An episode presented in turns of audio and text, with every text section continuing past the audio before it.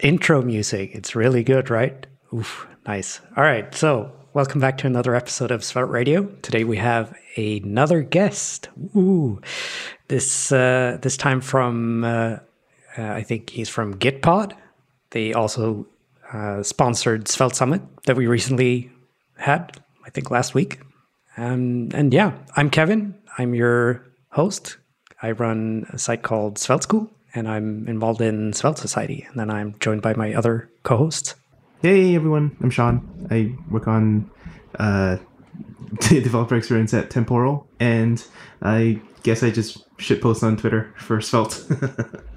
Hi, I'm Anthony. Uh, I'm a CTF of Beyonk, and I am also a Svelte maintainer. I'm going to hand over to uh, Mike to introduce himself. Hey everyone, my name is Mike. I uh, I work at Gitpod at the moment as a developer and customer success engineer. That's really just a fancy word for saying that I help people who use Gitpod um, on, on the technical side. And um, yeah, I've been using Svelte for, for quite a while, so we're going to be talking about that today. Welcome. so, uh, well, what's your background? Where where did you start in web web development? Like, oh, I, I started web development back in just around 2000 when when everything started to crash. I figured it's a good time to start. um, uh, basically, I, started out building Java-based web applications and did that for a couple of years, and then Node.js came out, and I realized you can now use JavaScript on the front end and the back end. So that you know kind of blew my mind at that time. So I dropped it. I dropped Java and added script to it and I've, I've been working with JavaScript ever since since then. So it's, it's been a bit over 20 years now, and um, and then Svelte came out about two years ago, and or I, I learned about Svelte two years ago, and that that completely changed everything again. So quite exciting. Yeah, so, exciting so you started. So you've you've done it all. Then you've done. Yeah, I, I had the wow effect when jQuery came out, and then React, and then Svelte, and it just doesn't stop. yeah. Cool. Which is yeah, I mean it's because I come from the Java world as well, really, and it's it's interesting the speed that JS moves versus the speed that Java moves. I mean, people are still using the same stuff that I used when I last used Java, which was probably like ten years ago now or something. The, the stuff has moved on, but it's so niche. There's not a lot that's actually changed.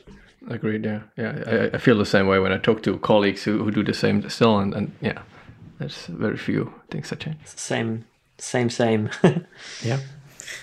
All right. Which some so, people call stability, but you know.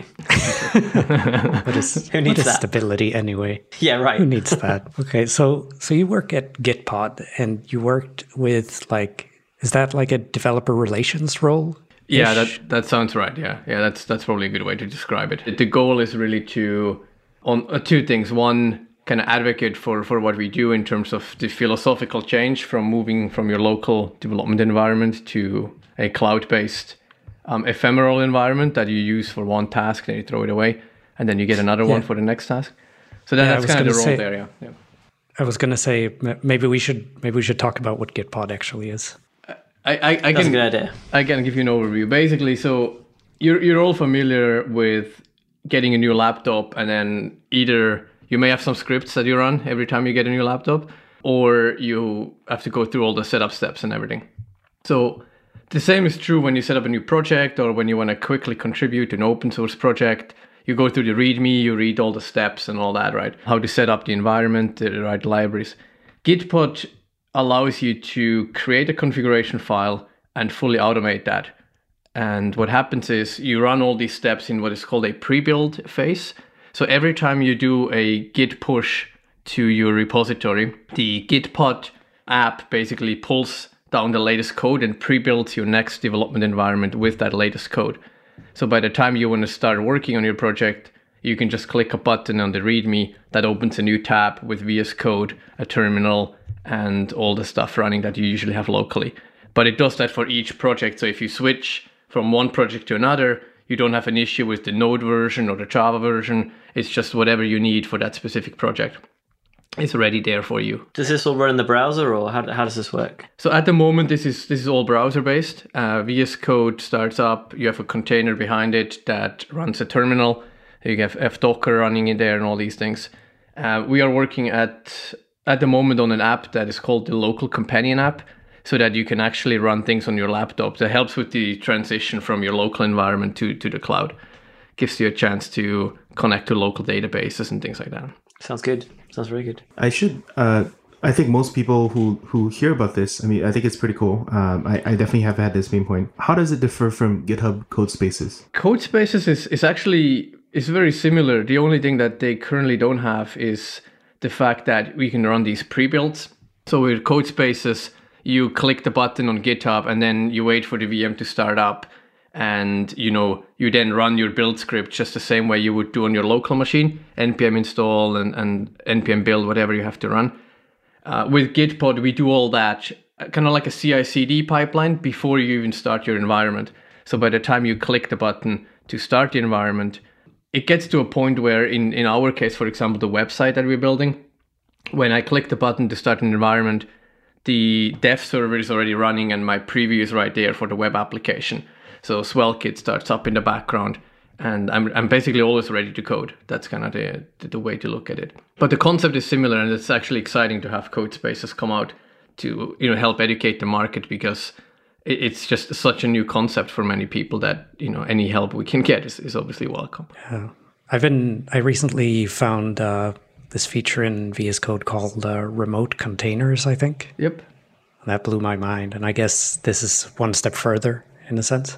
Exactly, yeah, and, and that's why we're building that local companion app so we can do that, you know, one step transition at a time, rather than like, hey, let's give up all your local stuff and move everything to the cloud and do it ephemeral. That's too much for for many people, you know. So it took me a while as well, and and having that step by step is just a lot easier going forward. So does this mean I can have all all this sort of stuff set up my on my desktop upstairs, and then just move downstairs with my Chromebook, say, and then start using Gitpod and That's- that's carry right. on? That's right, yeah. That's awesome. Yeah. Should try. It's actually a real world out. use case for me. Always nice when you find those. Yeah. Well, it's, it's it's because you know obviously like with the pandemic and stuff being locked in, I think a lot of people went, well, why am I using a laptop still? You know, there's there's no there's I'm paying a lot for no power here, so people have moved to desktops, and that does remove your portability. So I think Git- Gitpod sounds like it brings it back. I, think it's it's the fact also that you know all you need is is a, an internet connection that has a, a low latency. It doesn't even have to be big bandwidth. It just has to have low latency. I have um, coworkers that live in a van and travel around Australia, and all they have is you know three four different 4G antennas that you know hook up to whatever signal they can get, and and he's he's just fine doing the work wherever he is. Yeah, That's great. The van life. van. That's life. the first first time I've actually heard someone actually do that, like for real. I always see these like videos on YouTube with with people living in them, and it looks awesome. But then, yeah, It's also fun for me to have my one-on-ones with him when you know he's every like every time we talk he's somewhere else. oh, where are you today? Send me your coordinates. Does he? What does he do for internet? Like, yeah, so he has I he think have a satellite four, dish? he has four different providers that that hook up to cell phone signal. But then he also ordered a Starlink. So once he gets that, then he'll be he'll be more free. Wow. of course, Starlink. yeah. Yeah, I really want to do that. Yeah, it does sound does sound a lot of fun. Yeah. Just traveling in general sounds like a lot of fun at this point. Yeah. Yeah, traveling traveling further than your na- known neighborhood. Yeah. yeah, yeah, Just take a train right. one day. yeah, yeah. Could do that. At least here in, in Europe, it's pretty easy. Uh, so last week we did Svelte Summit, and that was great. And we had a lot of different fun talks that, that were that were done by many different people, naturally. So Gitpod, as I mentioned in the in the start of the show, was a sponsor, and you you reached out and you you told me about like Git, Gitpod's um, migration from from Sapper to SvelteKit. Maybe we could talk a bit about that. Yeah, I, think I think we uh we may have to change the title of the of the podcast.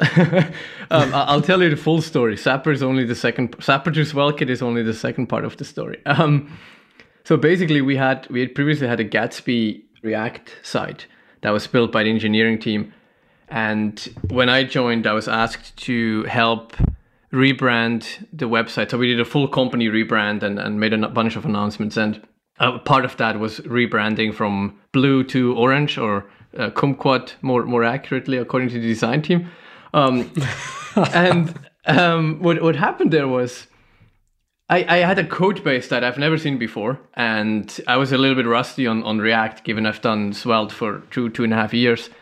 And then I was given a team that you know never met each other before. It was two freelancers and and one of our existing team members. So I was facing that situation of like, what am I going to do? Am I going to try to understand the existing code base? And with a three week deadline, I really didn't have much leeway there to to do much.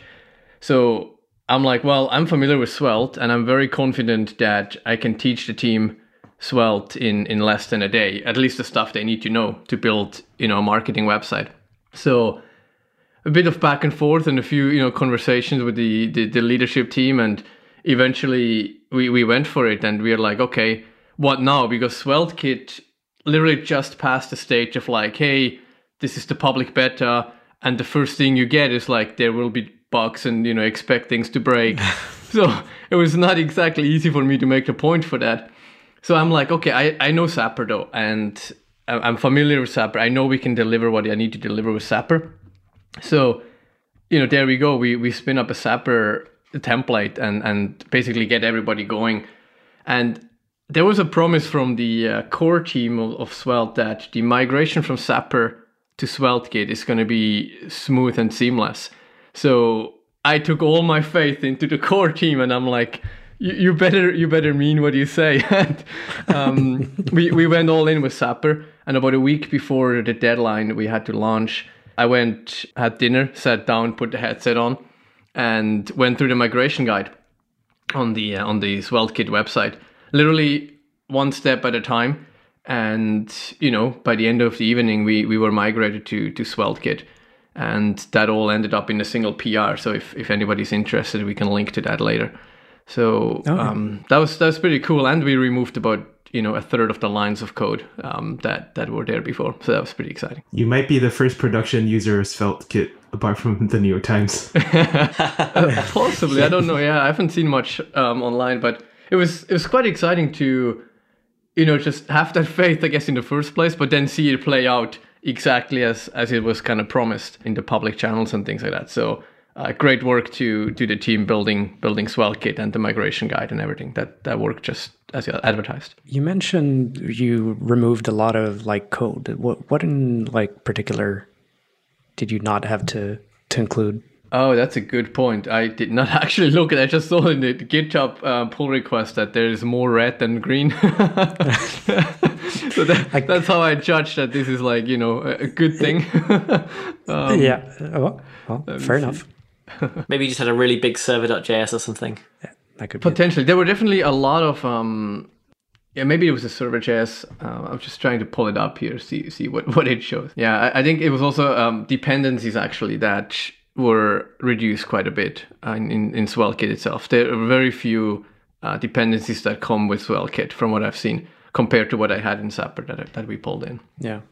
There's Yeah, also a lot of, I think, a lot of build infrastructure's gone as well because it's um, obviously just the adapters do that stuff for you now, and and really just all they do is move files around it. In honesty, Yeah, that, that's a good point. Yeah, yeah. We, we deployed in Netlify, so we, we used we used that that um, adapter and So what? So I uh, we can probably assume that the migration worked since, It- since you did. managed to get it merged with a PR there. So what what didn't work? Like, well, what what was hard about it? I guess if that makes sense. Yeah, I think because of the better label, I think that it that the uh, SvelteKit had at, at that time, it was still lost at the moment, but there were a few bugs that that showed up. Like one that I remember quite vividly is like we had all that CSS uh, header, footer, everything in place, and then we wanted to style the error page, and all the CSS was gone. So that was one of it was actual bug. I, I looked it up in GitHub. It showed up right away, and it was fixed within a few days. And the thing is, we were very close to launch, so we, we made the decision to you know work around it. But it, it's something that that showed up, but it was fixed within a day. And that kind of same story is something that I saw for any other thing that that happened, where something wasn't quite right. But because the demand was so big and so many people were working on it and opening issues, they really got fixed almost as, as instantly as they were opened. And Same for Netlify adapter. The like redirects weren't taken into consideration.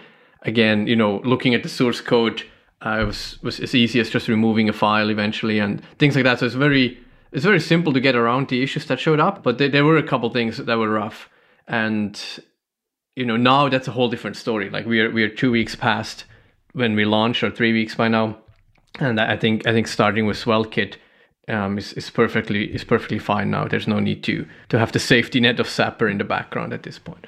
Uh, do you think you fixed a lot of those issues yourself, or do you think that most of them were just fixed kind of by other people, or were they fixed by the core the core team? Like, what, do you know what the spread was roughly? Or yeah, I think there's there's maybe two or three where we did a workaround. So one was that Netlify redirect issue where all the there's a netlify.toml file where you can define your redirects, but then the adapter generated a file like underscore redirects which overwrites everything in the netlify toml and yeah.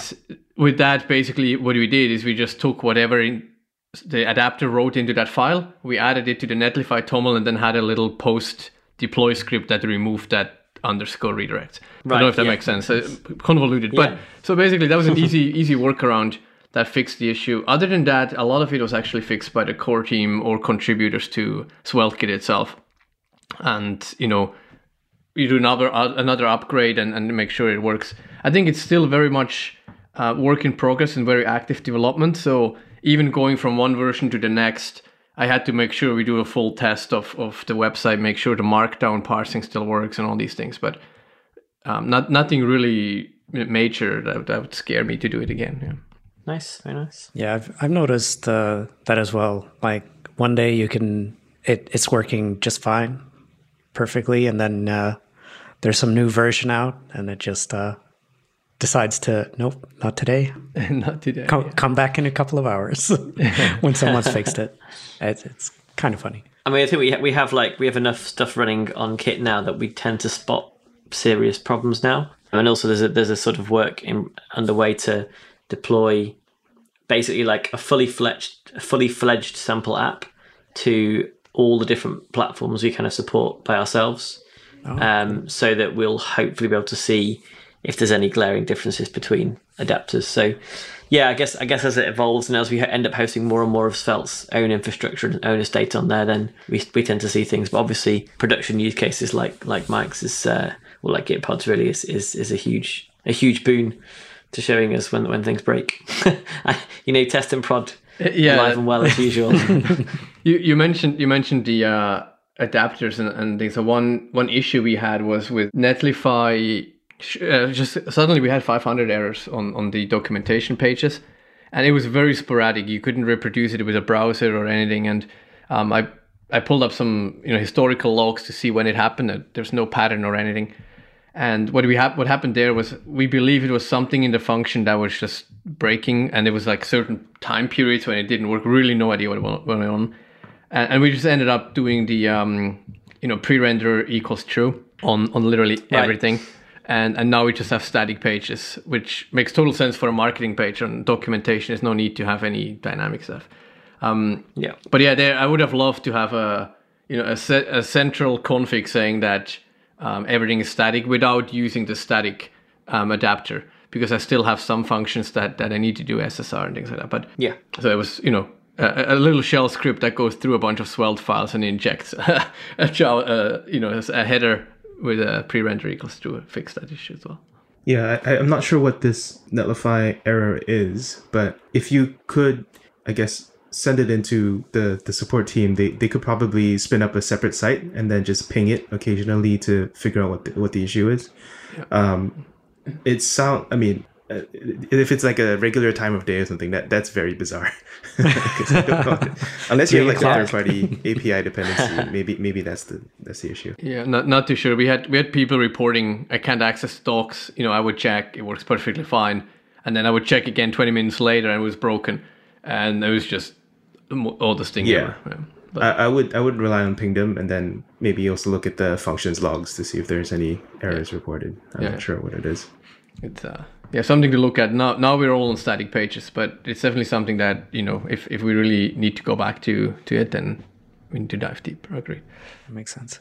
So I want to bring it back to uh, to your team. So they hadn't really touched Svelte at all What uh, what what kind of problems did you run into there, like teaching people Svelte?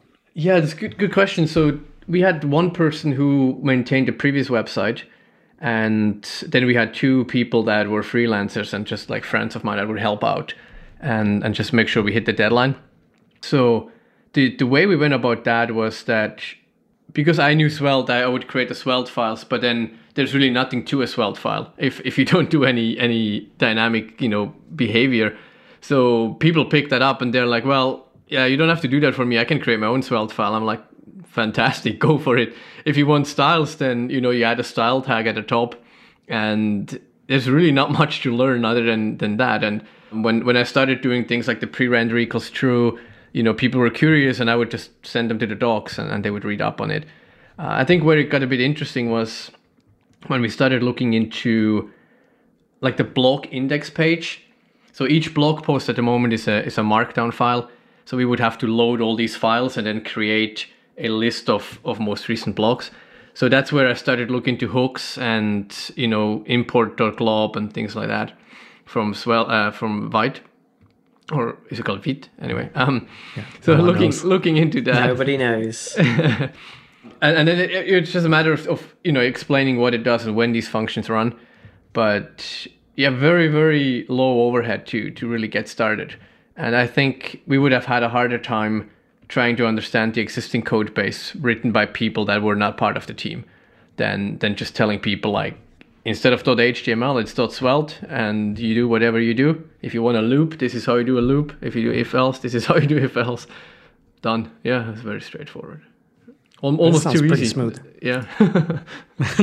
It's Svelte is like uh it's kind of like a like a cheat code in in like a game. That's, that's how it feels. to me. Truly. is.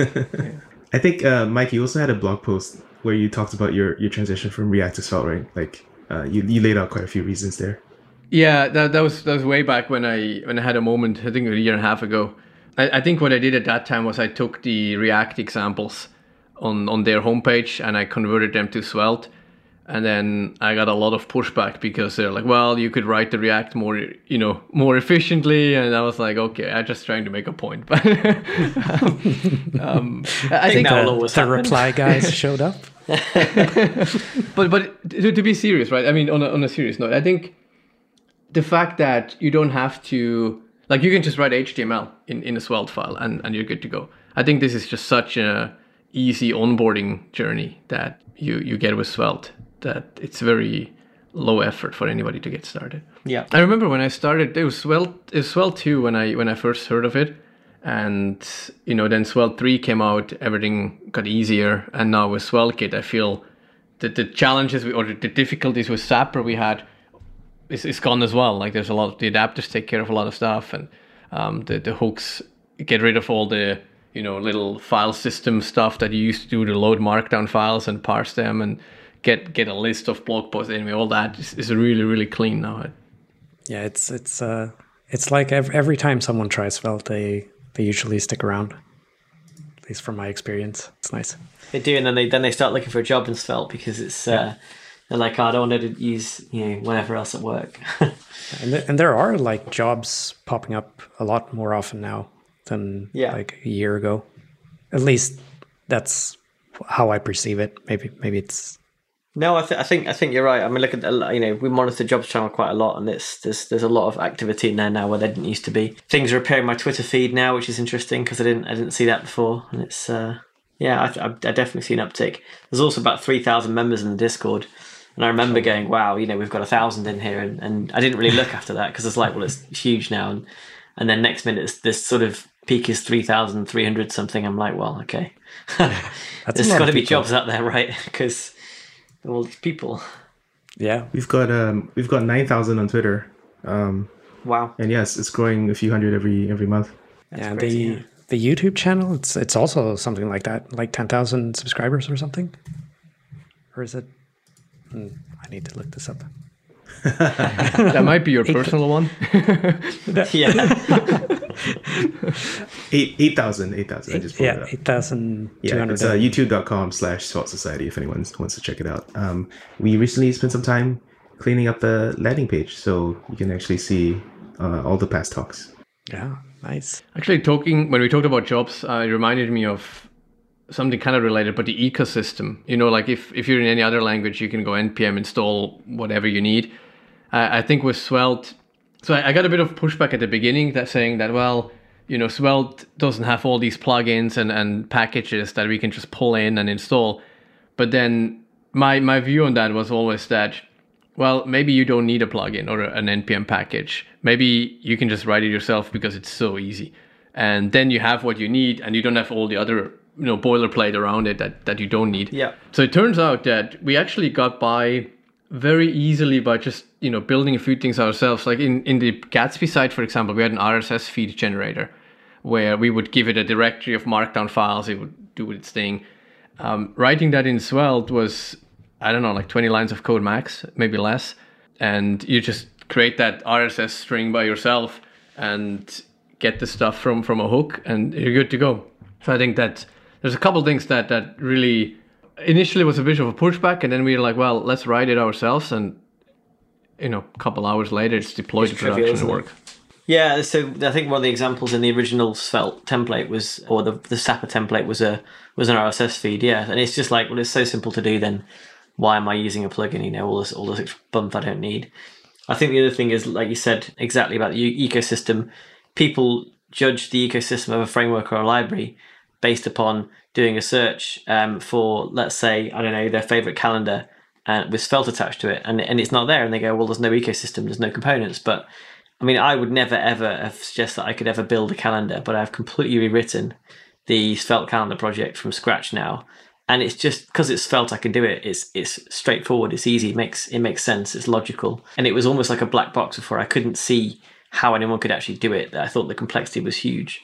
So I absolutely agree that it's a shame that kind of people are judged upon that that ecosystem when really it's not important because you know it, our, our ecosystem is felt is is vanilla JS, right? We we in my belief, and I've and I've tried this across multiple languages to make sure. Um, it's easier to integrate Svelte with the vanilla JavaScript project than it is to integrate any other framework, React, Vue, whatever, with a vanilla JavaScript project because they all need something special to make it compatible. And you just don't in Svelte. So you've got all the Svelte components, but you've also got all of the vanilla JS components that are just there and will just work. And you know, the only reason for wrappers is maybe to make them a bit more svelty so you can have like a I don't know, a fancy API or some reactivity or whatever, but you can just build it on your project if you really need it. So so yeah, totally agree with, with what you said there.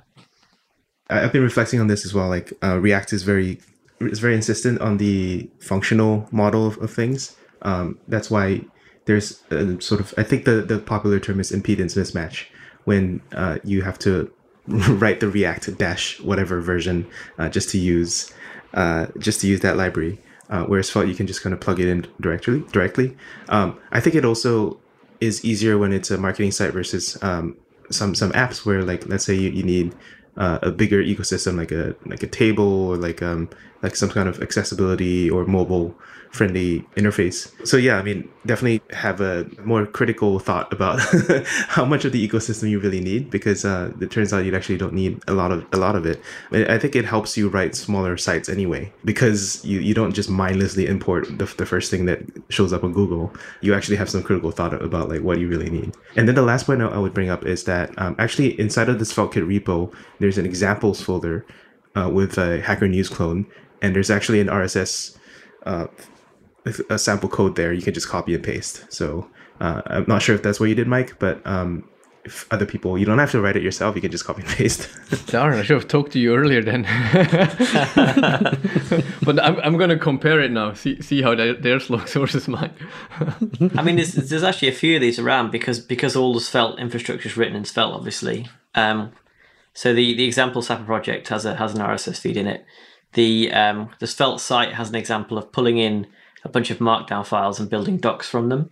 So there's quite a few useful common like scenarios. The Sapper project also had a blog in it um, originally, so you can check the, the way that the blog is done there. But yeah, there's lots of these kind of real world use cases it, that live within the example project as, as, a base to, to start the stuff from. Yeah, you mentioned Markdown. Uh, one one thing we did there, we used um, MDsveX, if I pronounce that right. Oh yeah. And I wasn't quite sure if it's gonna how it's to work. We we have about 120-ish markdown pages uh, across the blog and the documentation. So I wasn't quite sure if that's to you know slow down my build time or startup time or anything like that, but it was almost not noticeable. It's very very quick to get this thing up and running and you know integrated. So yeah, pretty, pretty exciting. M- MDsveX is, is nice. Yeah, I also use it. And, and the other thing there was that because it allows you to use uh, it's called Rehype and the other plugin types, there, there were a lot of these things used in the Gatsby config file on the previous side. So I would literally be able to go into the Gatsby config file,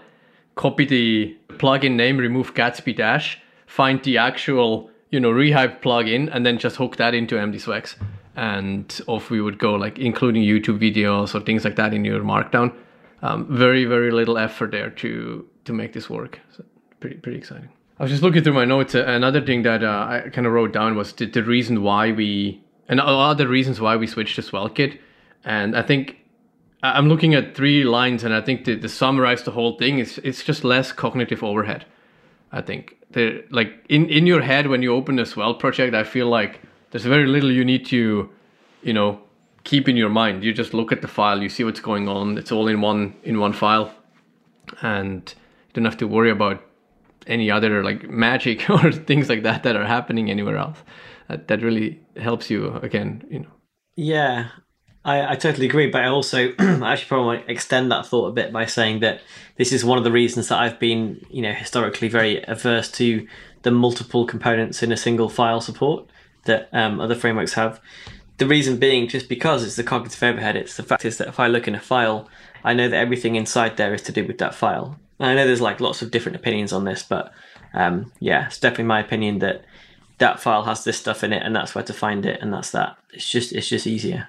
I can I can think of like one scenario where you kind of want some inline component, and that's where you have like an each thing with with like an if you have an if statement and then you have an each inside of that, and you kind of want to reuse the the same thing. I don't know if you guys have run into that.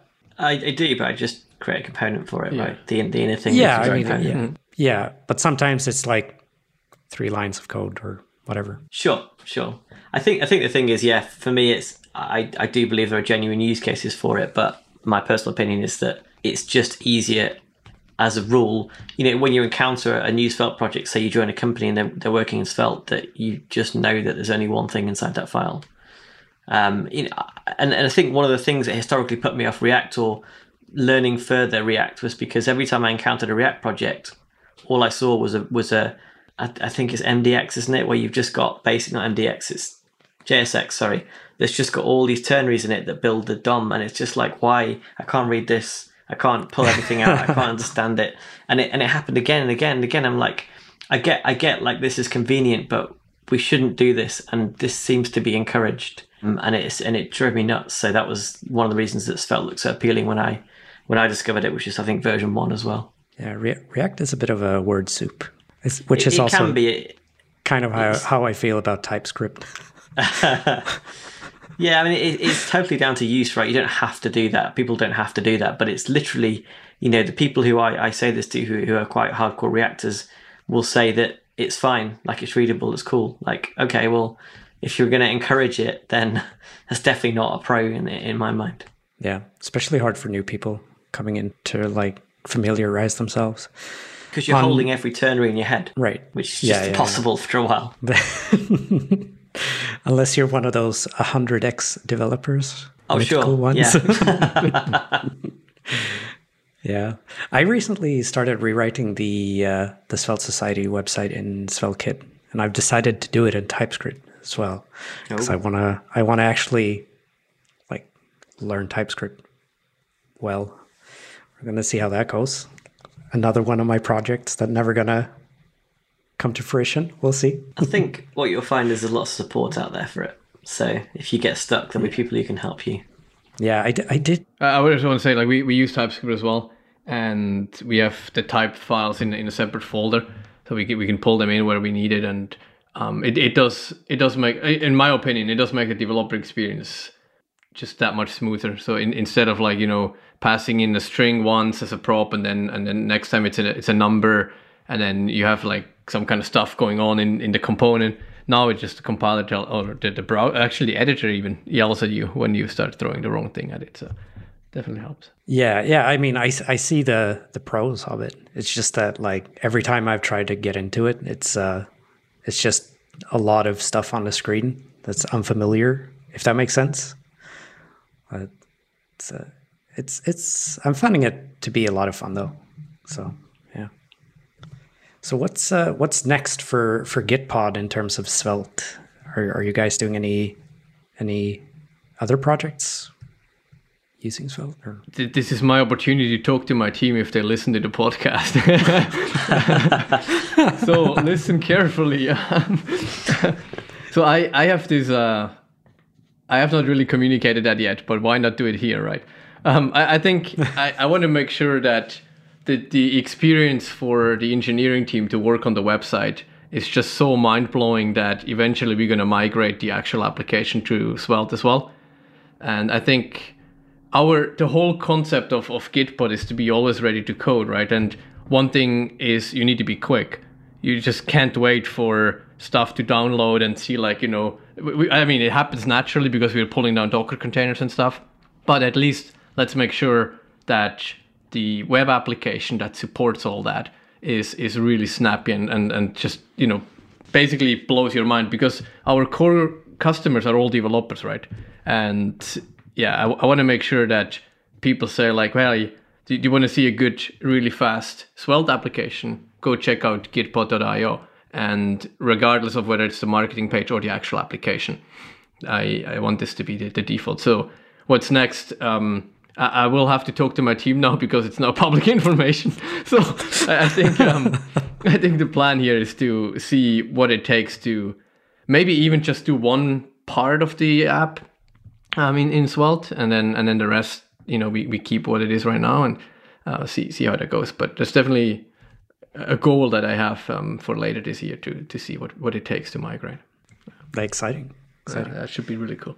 Yeah, I'd, I'd like to see more, uh, more uh, like uh, more application type projects in Svelte. That'd be fun. Yeah, yeah, absolutely. Yeah, yeah there's there's nothing stopping you from building apps as well that are you know interactive and, and do things and you know rather than just static pages. So Yeah, think, yeah. All right. So, so did you? Uh, I know uh, you watched the Svelte Summit uh, last Sunday because I, did. ran ran into you on the on the meatball session there. first first connection, you and me. That was awesome.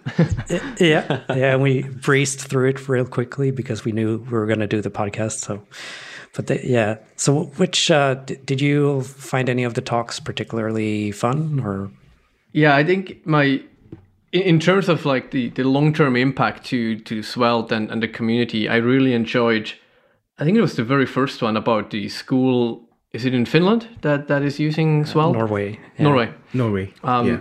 I think so. The, the reason I find this really exciting is because when when I mentor others and, and help them get into into web development, um, I, I use Svelte, you know, for obvious reasons, and it, it's just so simple. Like you know, you start with HTML and then you layer on styling and then you layer on um, JavaScript, and and that's that that journey. So I think for many people to get into programming, like my wife tried it a, a couple of years ago, and, and there's um the, the frustration came out of the JavaScript stuff. Like I, I don't want to learn JavaScript to just show something on a website. So now you don't have to learn JavaScript. You can actually, well, you could do an HTML page in the past as well. But now, if you want to use something that you can then build on top, you can use Svelte, and it's very, very easy um, onboarding. So I, I really enjoyed that talk uh, and the fact that there are now schools that kind of use that in, in their curriculum. Uh, it was very exciting for me. I think, Yeah, I think- that's that's definitely interesting to me too. yeah. I think I think that was my favorite as well. Um, maybe I shouldn't have favorites. you like them all equally. yeah, yeah. What, Yeah. what about what about you, Anthony? Which one? Uh, which one did you? Uh, Of all the talks, ah, it's hard to know, isn't it? What's my favorite? one? which one stuck out to me? I don't know. I think Svelte Node to be honest, one you know, was it's, fun. it's sorry. The Svelte Node GUI. That, that was fun. So, yeah, I mean, absolutely, especially after doing the podcast as well. I think I think it's, it's a tough one because some of the talks are very much like I mean, uh, for example, Ron's as usual. Like it sticks in your mind, and it's just you know, whether whether or not you're interested in the subject matter, the way he, the way he presented it was was just fantastic.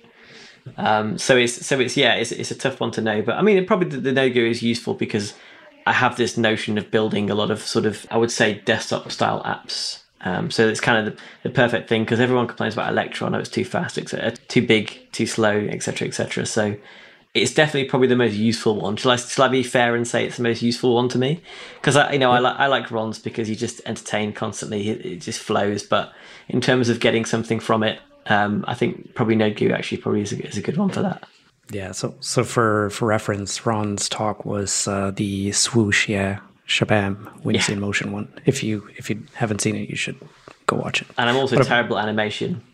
So it's it's actually you know it's quite useful to know how it's not just magic it's not flash or whatever yeah yeah what about you sean did you uh... i guess i'll highlight the data viz one uh, from amelia and russell and i just noticed that we typoed both of their names on the oh, no. summit site really?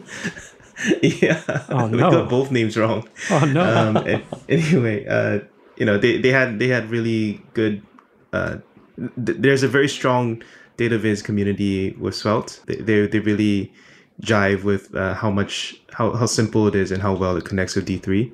And obviously, Amelia and Russell um, have a lot of experience working with Svelte and, and D3 with uh, their pudding uh, visualizations. And I think uh, I just really in, enjoyed the, having having the ability to to feature their work because I, I know it's going to inspire a lot of other people to uh, try Svelte out. And uh, we actually talked about this that you know, it'd be, it'd be, it'd be cool to just feature data viz in, in, a, in a future event. Uh, maybe not a Svelte Summit, maybe just like a data viz day or something like that. Yeah. Moritz Stefaner and, and a bunch of other pretty pretty influential people I think in the data viz community are, are just like they're pretty interested um, and it'd be, it'd be it'd be great to just feature it and uh, explore it more.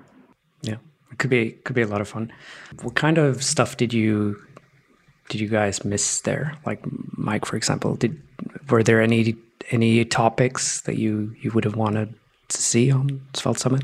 Oh, good question. Um, the the way I usually approach it, the summits is that I, I come very with an open mind and I see what's what's being thrown at me, and uh, it's it's always entertaining. I think maybe I know there's there's some hesitations for for companies to to you know make the jump and and and you know move over to Svelte. So I wonder if, if it would make sense to maybe have a bunch of people doing lightning talks, similar to what we're doing right now on the podcast, but in, a much shorter fashion to show like, hey, look, we we did the migration. That's what happened. Maybe just to kind of highlight that it is actually not scary or it's not not a bad thing to do or something. You know, just get people more encouraged to start using Svelte in production environments. Um, not sure how, how we would do that on, on a Svelte Summit day, but um, some way to highlight what's in production at the moment would be would be pretty good. Yeah, yeah, I, th- I think we could we could probably do it live in a, in some sense. Just bring people up that want to talk about their experience. That yeah, that could be fun. Yeah, there's a concept called the unconference where uh, you just have a mm. block of time and then you show up with like things you want to talk about. People vote, and then whoever gets the the, big, the highest vote just goes up and talks Ooh. about it. So it's a bit less prepared, but you're guaranteed satisfaction because people asked for the topic uh, instead of yeah. That sounds fun. you know that's like a review committee or something like that. But i also also mentioned that we we do run a youtube and it's a it's a community youtube that's just featured uh, that, that's just open to contributions. You know uh, we have various meetups. Like i think svelte indonesia streams their meetups and i think one of the brazil meetups also but if you want to talk, if you're gonna do a lightning talk, get in touch with me, um, or just DM the Svelte Society account. Um, uh, we'll check that and um, and send in your your talk and talk about your company and your migration. Uh, we love to collect your stories. And the problem with Svelte Summit was that we didn't. We wanted it to hopefully end within five hours. I think we like went up to six ish. Um, so we have limited time, but on YouTube we have unlimited space. So I, I really want to encourage more people to just share stuff, and if we can make Svelte Society like a central, you know, repository where people can discover this, uh, then even better. Yeah, that that could be fun. All right, so. Uh, any last few things you want to talk about with regards to Svelte or Gitpod or in general? well, try it out. Uh, see see if you like it. Um, t- take your repo URL, gitpod.io hash in front of it, hit enter. And uh, Should should SvelteKit be using Gitpod to develop? Yes. Is that something that we should sorry, am am I allowed to? Am I allowed to answer that? yeah, I mean, you know, hey, like uh, we we uh, we probably need to demonstrate it, but uh, it, it'd be nice to to I guess feedback that that love into into uh, SvelteKit's uh, development workflow itself. Uh, obviously, I have no say in, in the matter, but What, I mean, what- there's, there's no reason, like, it's on a per contributor basis, isn't it? So yeah, it yeah. doesn't have to be a unilateral thing, right? What what I can do is I can I can open a PR and you you know you guys can test it out. It, it's really not that hard. It basically runs a bunch of commands um, that you would run locally. So uh, I, let me open that up and then we'll we'll see what we do with it. It's not a big deal. yeah. I just think it'd be it'd be cool to eventually, you know, I know I know the Gitpod Gitpod's app isn't in Svelte yet, but eventually use the Svelte app to uh, you know develop contribute to stuff. Svelte. Yeah, yeah. yeah, that could be fun. That could be a lot of fun. All right, so uh, I guess that's that's it for for this time. Um, thank you, Mike, for coming on. Where can where can people where can people uh, find you? People can find me anywhere online with Mike Nikles as my handle. So the easiest is probably twitter.com slash Mike Nikles. Um, All right, See see what's up there. I'll I'll tweet, you know, whenever something crosses my mind. yeah, Are you are you keen on are you keen on hosting Svelte Canada meetups soon? yeah, so I, I have the handle on, on Twitter. Yes. And I have a half baked You officially you officially run Svelte Canada right now. I, I do officially run it with two followers or something like that. Um, yeah, so now now that I'm starting to settle in and actually, you know, live where I want to live, I, I have time for things like that again. So yeah, my half baked logo is gonna eventually be a fully baked logo, and then uh, we'll we'll be up and running um, in in the next little while. what was the Okay. what was the logo? So I got really it was inspired like a- by the Svelte it like a- French, uh, Svelte French Society with the, with the baguette. So I'm like maybe a hockey stick or uh, you know something like that. so we'll, we'll figure that part out. But on- once that's all settled, then uh, we'll we'll start doing act- activities. Yeah. Uh, yeah, which city are you in? I'm in Vancouver at the moment. Okay. Yeah. So so if people are interested in in Vancouver, they should hit you up. Definitely should. Yes. all right, awesome. I guess we we oh, I I almost forgot the picks, the picks. I don't even have a pick. Do you- do you guys do you guys have picks?